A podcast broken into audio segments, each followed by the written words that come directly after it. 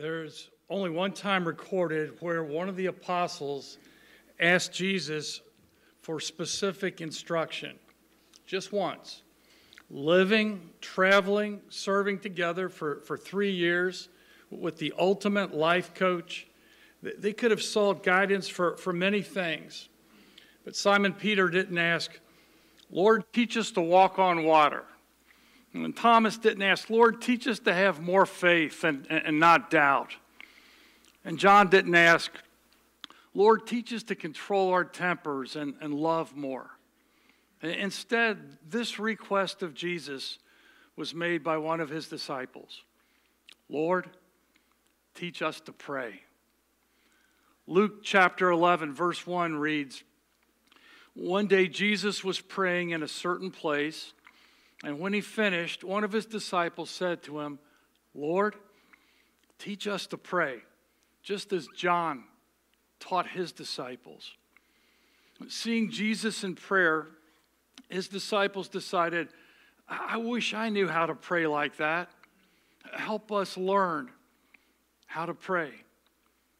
I agree with Bishop Temple, who said, When I pray, coincidences happen.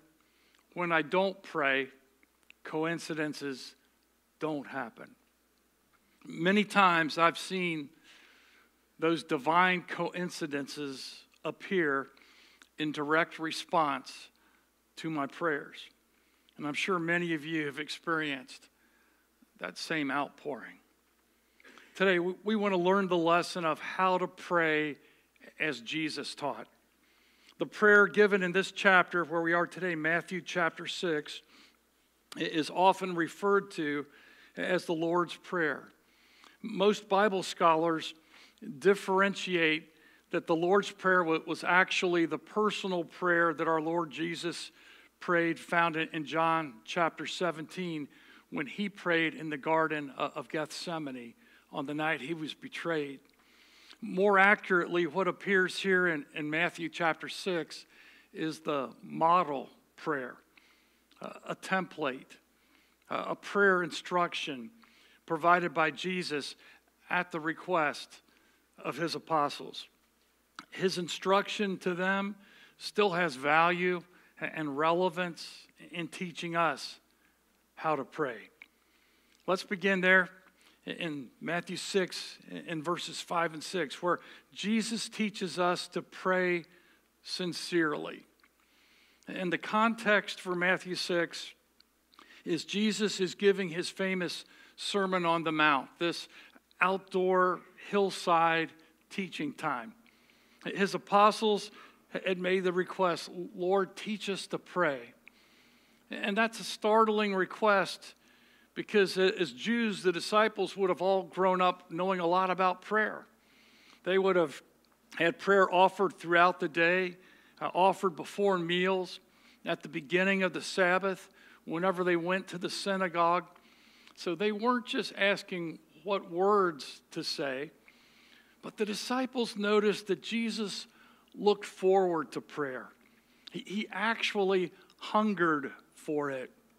They saw that somehow prayer fed Jesus' soul the way food fed their stomachs. They observed a, a, richly interactive life between Jesus and his Father.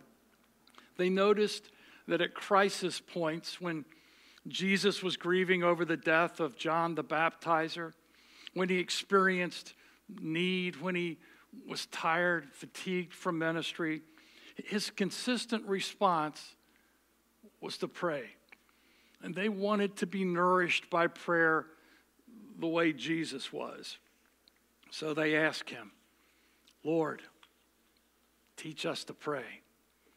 And Jesus gave this model prayer, not intended as a, a weekly recitation in a worship service, but as a, a pattern, a, a template, the key components showing us what's demonstrated a powerful prayer life. Let's pick up in verse 5. It says, When you pray, do not be like the hypocrites, for they love to pray standing in the synagogues and uh, on the street corners to be seen by others. That was their motivation. It wasn't to connect with God in prayer, it was this will look good. And I hope a lot of people see it. So I'll do it in a real public place, and hopefully they'll go, wow, he's really spiritual. Truly, I tell you, they've received their reward in full. If that's what you're after, he said, you know, that's, that's done. But you, when you pray, go into your room, close the door, and pray to your Father who is unseen. Then your Father who sees what is done in secret will reward you. So Jesus began to instruct and, and guide his followers in this odyssey of how to pray. And he began by giving them an example from the negative, what not to do. He, he warned them to avoid hypocrisy and to pray sincerely. In other words, don't pray like they do. You know, they're just praying to be seen. Uh, you, if you've grown up in the Cincinnati area, you may remember the, the 21st century example to me that typifies the height of insincerity. It was Buddy of Buddy's Carpet Outlet. Do you remember those commercials? He used to conclude every TV commercial pitch with this statement I don't care about making money, I just love to sell carpet. Sure, buddy. You're, you're just a man on a mission with an all consuming passion to dispense a diversity of carpet. I'm sure feeding your family and caring for your employees never entered your mind. It comes back to motivation. And hypocrites love to be seen. They prayed publicly for the praise uh, of their peers. Holy Father, we invoke thy richest blessing, O omnipotent potentate. And people would go, wow, man, what a vocabulary. That guy really is close to God. And, that was what they were attempting to project. Don't misunderstand me. Praying publicly is, is good. There's nothing wrong with audibly offering a sincere prayer in a worship service, at work, at a restaurant, around the dinner table at home. And there's nothing wrong with praying publicly if it is done humbly and, and sincerely. That was what Jesus was uh, addressing was that phony insincerity, that attention grabbing effort on the part of the Pharisees. Verse 6 stresses the value of personal private prayer. When praying alone with God, it, it provides a more intimate conversation with our Heavenly Father. Just, just think about this cosmic privilege. Wouldn't it be great to have a trusted friend with whom you could share any burden, question, concern, or joy? one who could keep a confidence. Well, we already have such a friend. And he invites us to come into his presence sincerely. Be open. Be honest with God in your prayers. Be real. Be transparent. Christian comedian Mark Lowry recommends if you're angry with God, you might as well go ahead and tell him because he already knows it anyway. He, knows it. And yet he loves us. Be honest.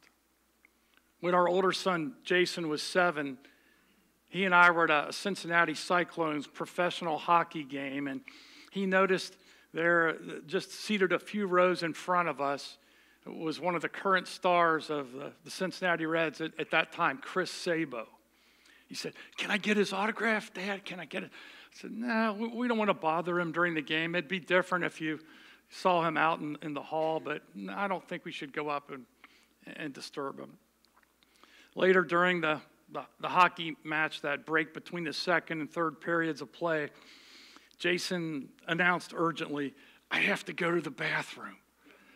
And so we went to the restroom, and, and then we got in the concession line, and who walked up in the line right behind us but Chris Sabo. Jason whispered, Can I get his autograph now? I said, Sure. So Sabo signed the autograph. We talked for a, a minute, got our concessions, and then walked back to our seats. And on the way back, Jason looked up and confessed, Dad, I really didn't have to go to the bathroom that bad.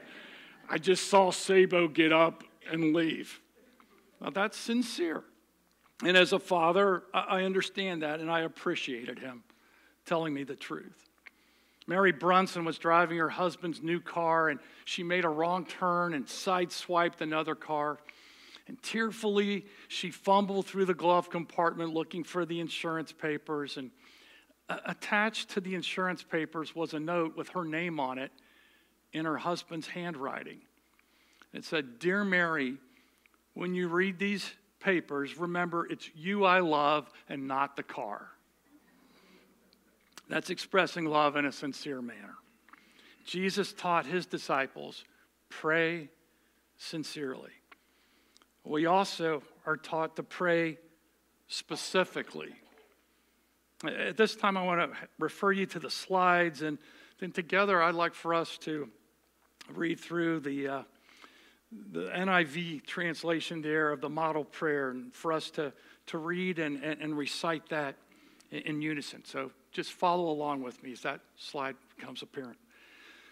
This then is how you should pray Our Father in heaven, hallowed be your name. Your kingdom come your will be done on earth as it is in heaven. Give us today our daily bread, and forgive us our debts as we also have forgiven our debtors. And lead us not into temptation, but deliver us from the evil one. The Lord's Prayer is an excellent model. It was never intended to be a, a magical incantation to get God's attention. Jesus didn't give this prayer as a paragraph to be recited. In fact, he had just warned about using vain repetitions. Instead, he gave us this pattern because it shows the variety of elements that should be included when we pray. And Jesus taught us to pray specifically, to avoid generalities in prayer. I, I call that general, generality in prayer approach, the, the Tiny Tim approach to prayer. You remember in the, the Christmas Carol, Charles Dickens, Bob Cratchit's young son, Tiny Tim, and he prayed, God bless us, everyone. Well, that may be all right for a, for a child who's just beginning to learn to pray, just kind of that shotgun approach, but that's not the best for a mature, growing Christian. We want to move from saying, God bless all the missionaries, to praying more specifically. Lord, protect Peter and Kathy Ignatius. They are facing persecution in India as they represent you. And Lord, we pray that you would bless their efforts in their Bible college. That's more specific. And Jesus taught us to zero in on specifics and be precise. Listen to verses 7 and 8 here in our text. When you pray, do not keep babbling like pagans, for they think they will be heard because of their many words. Ver- verbosity isn't rewarded by God. You don't have to have a long, large, flowery prayer. It can be very to the point, very direct, very succinct. Do not be like them, for your Father knows what you need before you ask Him. God knows our needs. He, he wants to see if we're aware of our needs and if we're asking Him to help meet our needs and, and, and join us where we're struggling. Instead of incessant rambling, He desires a direct, specific communication. Give us today our daily bread. Lord, would you help provide food for my table and and help me meet my bills. Holy is your name. That's worship. That's adoration. And I hope that comes up spontaneously. When I see a gorgeous sunset, I say, Well done, Lord. Beautiful tonight. What a great sunset. You're a wonderful creator. And I, I love your creation. Forgive us our debts as we forgive our, our debtors. Lord, would you forgive me for my recent sin of, and then fill in the blank, be specific. Instead of just forgive all my sins. Lord, forgive me for losing my temper the other day with that other person, or for, for lying because I was pressured and didn't want to tell the truth, or for taking your name in vain because that hammer really hurt my finger.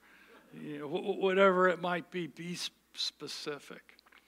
Please deliver me from evil.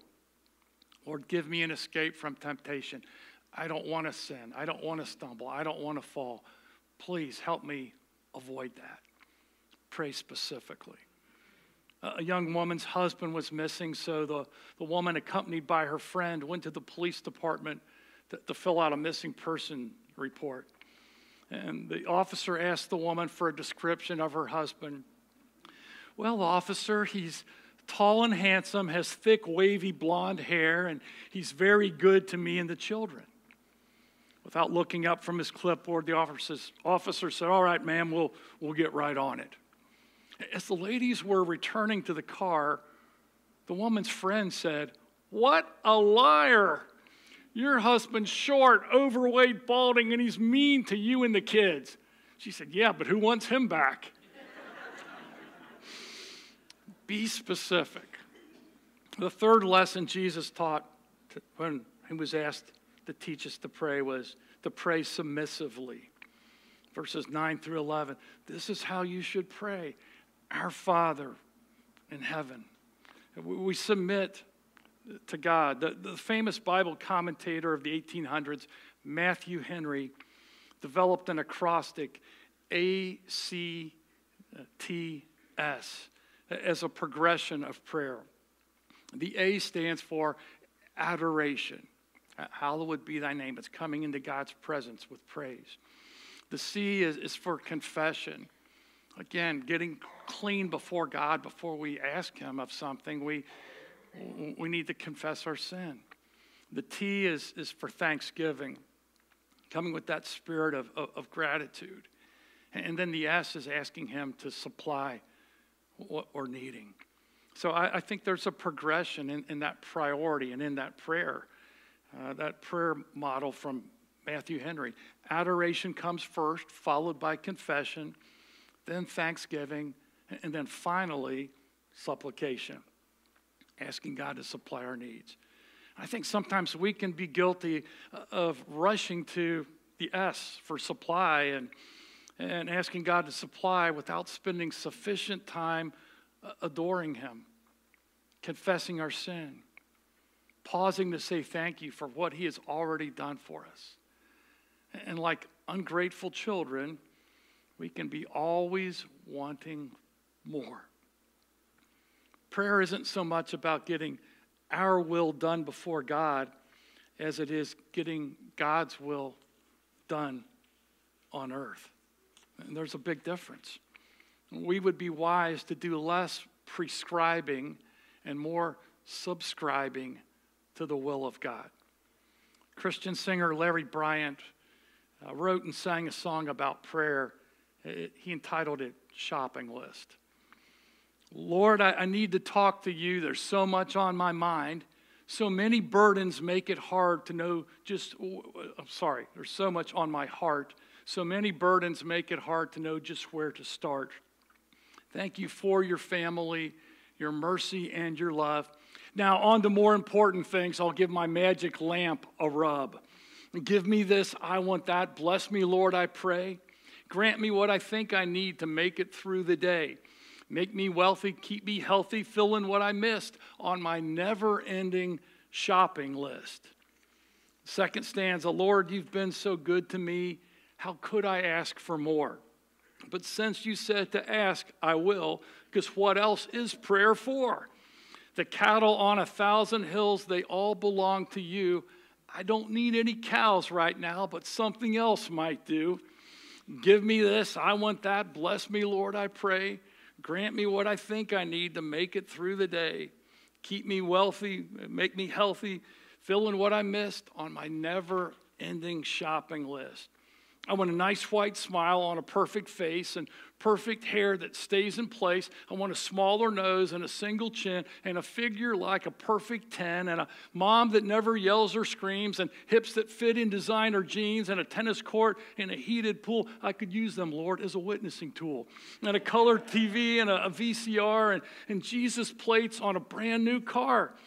Give me this. I want that. Bless me, Lord, I pray. Grant me what I think I need to make it through the day. Make me wealthy, keep me healthy, fill in what I missed on my never ending shopping list. Do our prayers ever sound like that? Prayer is much more than simply asking God for things. Pray submissively. Verse 11 teaches us to rely on His provision.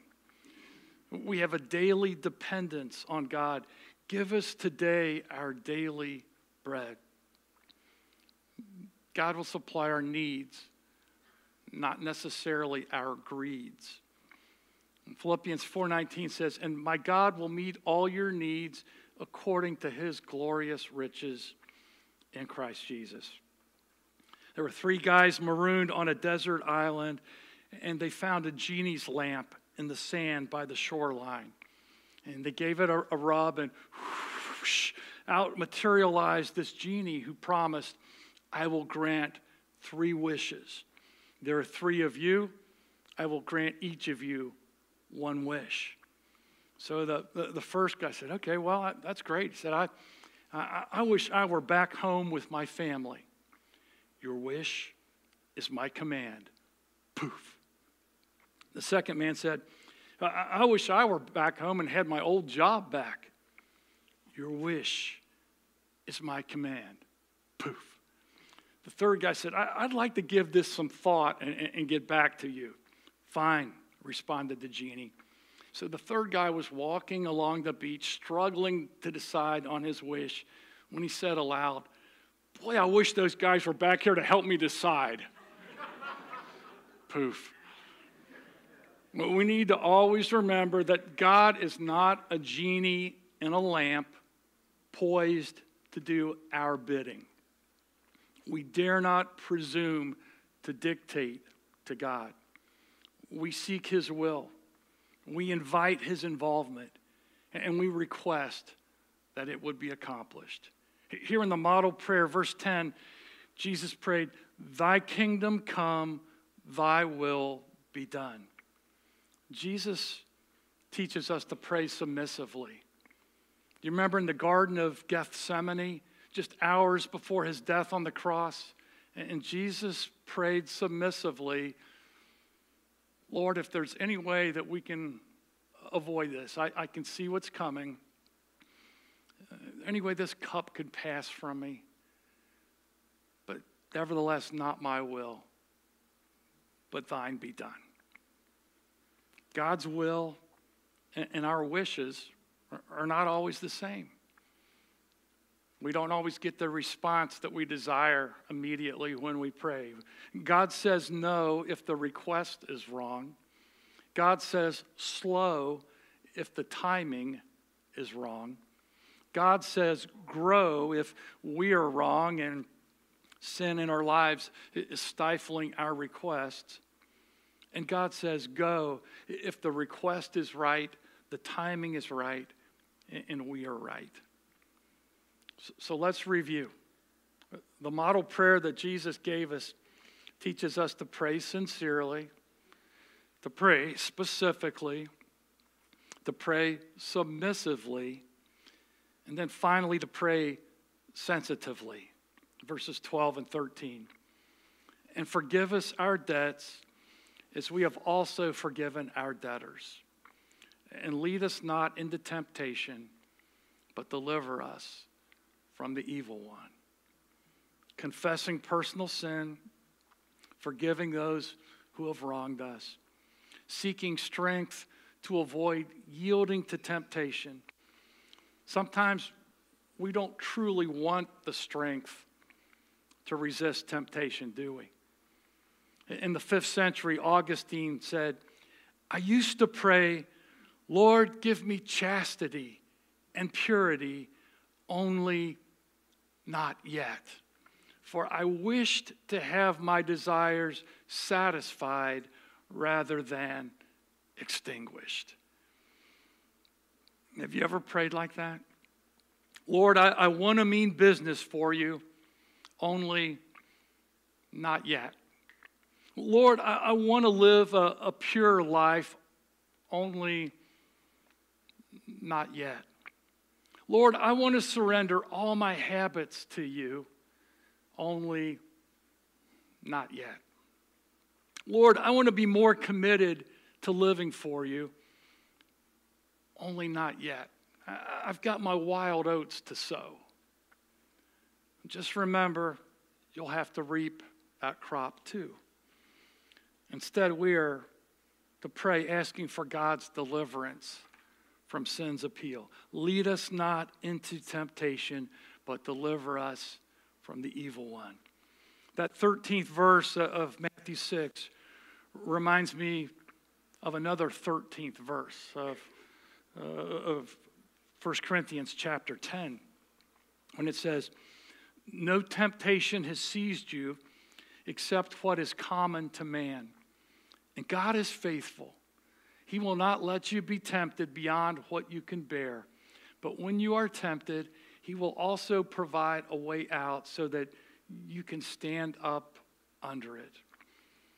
1 Corinthians 10:13 is a promise that we will not be tempted beyond what we can withstand. And yet frequently we all stumble and fall into temptation and perhaps we need to spend more time praying specifically seeking God's deliverance from temptation.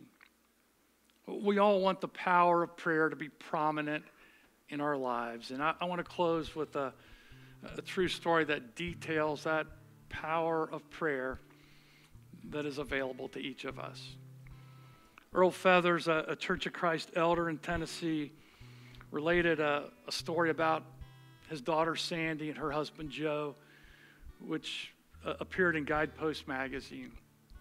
His daughter and son in law were sailing just off the coast of Florida when they hit a sandbar which severely damaged the, the rudder of their 16 foot sailboat. While they were trying to repair it, the, the wind snapped the mast and they began to drift helplessly out into the ocean.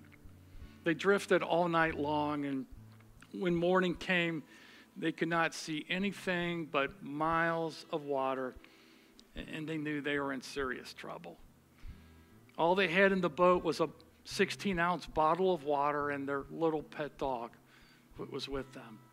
They began to pray, but two days went by and they continued to drift, and they realized their chance of being found was, was very slim. The husband just gave up and lay down in the boat. The wife looked down at the little dog who still looked up at her trustingly. She said, Lord, I, I know you want me to trust you just like that. I, I am trusting you to rescue us. Lord, bring it to pass. Shortly after, she looked on the horizon and she saw a faint cross that seemed to be coming closer. And she awakened her husband, thinking it might be a mirage, but no, definitely something was coming closer. But it was not a cross, it, was the mast of a ship, a, large yacht. They thought, if only we can get the attention of the yacht. And then they realized that not only was it coming close enough, but it was coming right at them and looked like it was going to bisect their boat. A little boy on the ship saw them and raced and got his father, and the, the yacht pulled up beside them, and they were rescued. The amazing thing was the, the captain of the boat said at the time, We've been on autopilot for the last half hour, and we're 16 miles off course. He said, Nothing like that has ever happened before. Now, you may say that's a coincidence. But I agree with Bishop Temple. When I pray, coincidences happen. When I don't pray, coincidences don't happen. God answers prayer, often dramatically. That is the power of prayer. Lord, teach us to pray so that your power can be unleashed in our church. Would you stand right now as we sing?